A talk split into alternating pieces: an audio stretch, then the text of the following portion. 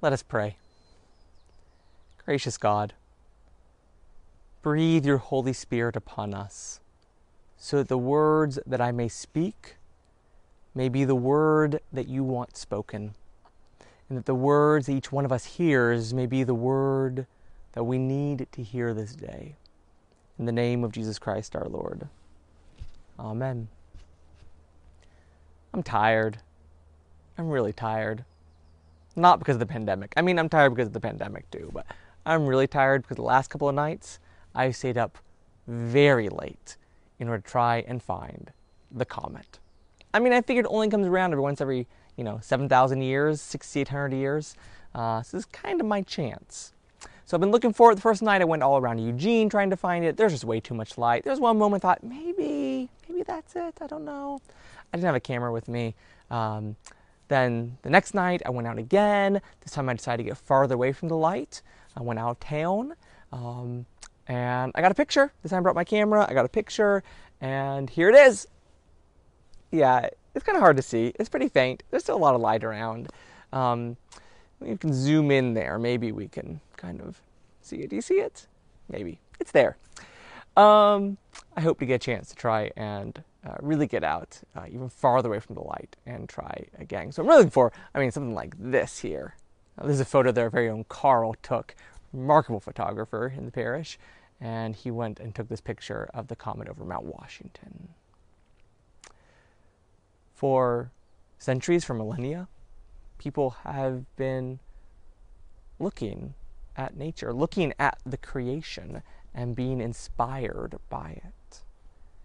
And many people have described the feeling that in seeing something of the creation, they are seeing something of the Creator. In seeing the creation, understanding how it works, they are understanding more about how God works. The early scientists, they all understood themselves, or at least most of them understood themselves, as doing holy work of trying to understand the Creator better by understanding the creation better. It's an ancient concept. Go back to uh, the book of Amos. It has that beautiful line Seek the one who made the Pleiades and Orion. They are remarkable. The constellations are remarkable. The stars are remarkable. And behind that creation is a creator who made them. We've been looking to the heavens, we've been looking to creation in order to see the creator. And that is good, and that is holy work. Creation seems a bit like a kind of a minor theme in Scripture. In terms of kind of ink on the page, it is a minor theme. It doesn't come up all that often. And yet, it's not really all that minor when you think about where it is placed.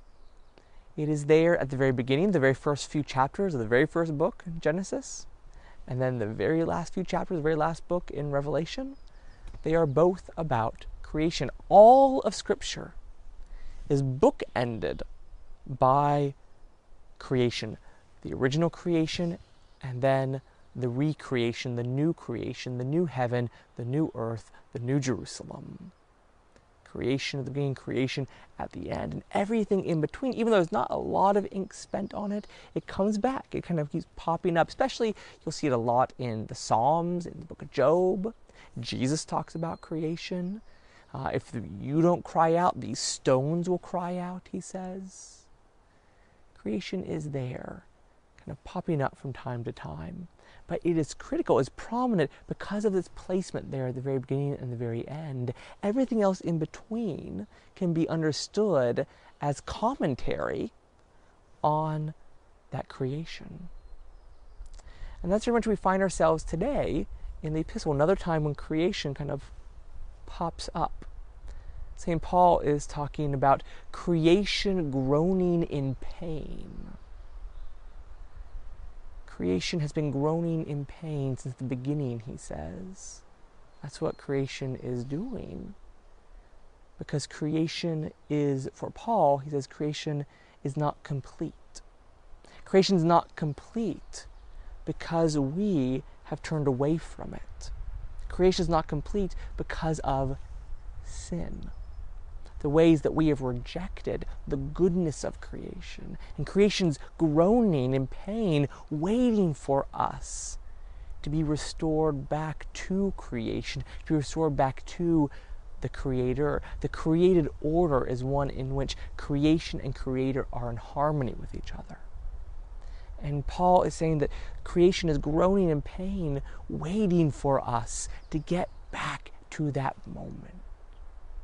Paul is speaking from that position between the creations, between the original creation and between the new creation, the new heaven, the new earth, right there in that moment. And we are still in this moment of being in between. But already, what's already happened, the creation has happened, and the not yet.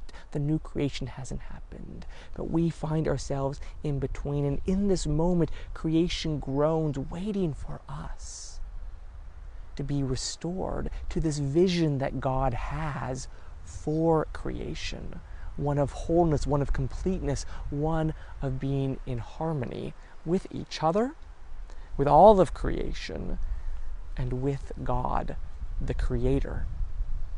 This past week was Vacation Bible Camp, and our theme this year was God's Dream. And we studied uh, uh, the, a, a, book called God's Dream by Desmond Tutu. And in this book, uh, Desmond Tutu talks about God's dream for this world being a world in which we love each other, we care for each other, we share with one another, good to each other, and the book ends by saying every time that we do those good acts of loving and caring and sharing, that we make God smile like a rainbow. It's a beautiful image for children, but I think it's a beautiful image for all of us. This idea of God's dream and that we are invited to be a part of that dream. It's the same idea that Paul is getting at here, where there is this dream, this dream that God of what God created. And then this completeness. There's this beautiful image of all the kids in the book kind of in a heart shape. And there's a missing spot, and there's more kids rushing in. The heart is incomplete until we all join on into it. We are trying to, we are invited into this work of restoring creation, of restoring the way, the vision, the dream that God has for the world during Vacation Bible Camp, we uh, studied various components of it the loving, the, the, sharing, the, the community.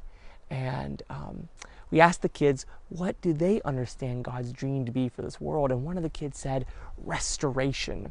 Now, uh, his family is involved in restoration work of, of like rivers and forests, the kind of work that our faith fund with the McKenzie River Trust is involved in, trying to restore um, creation to the way that it should be, to, to work better, to be healthier, to be healed from the damage that we have done to it.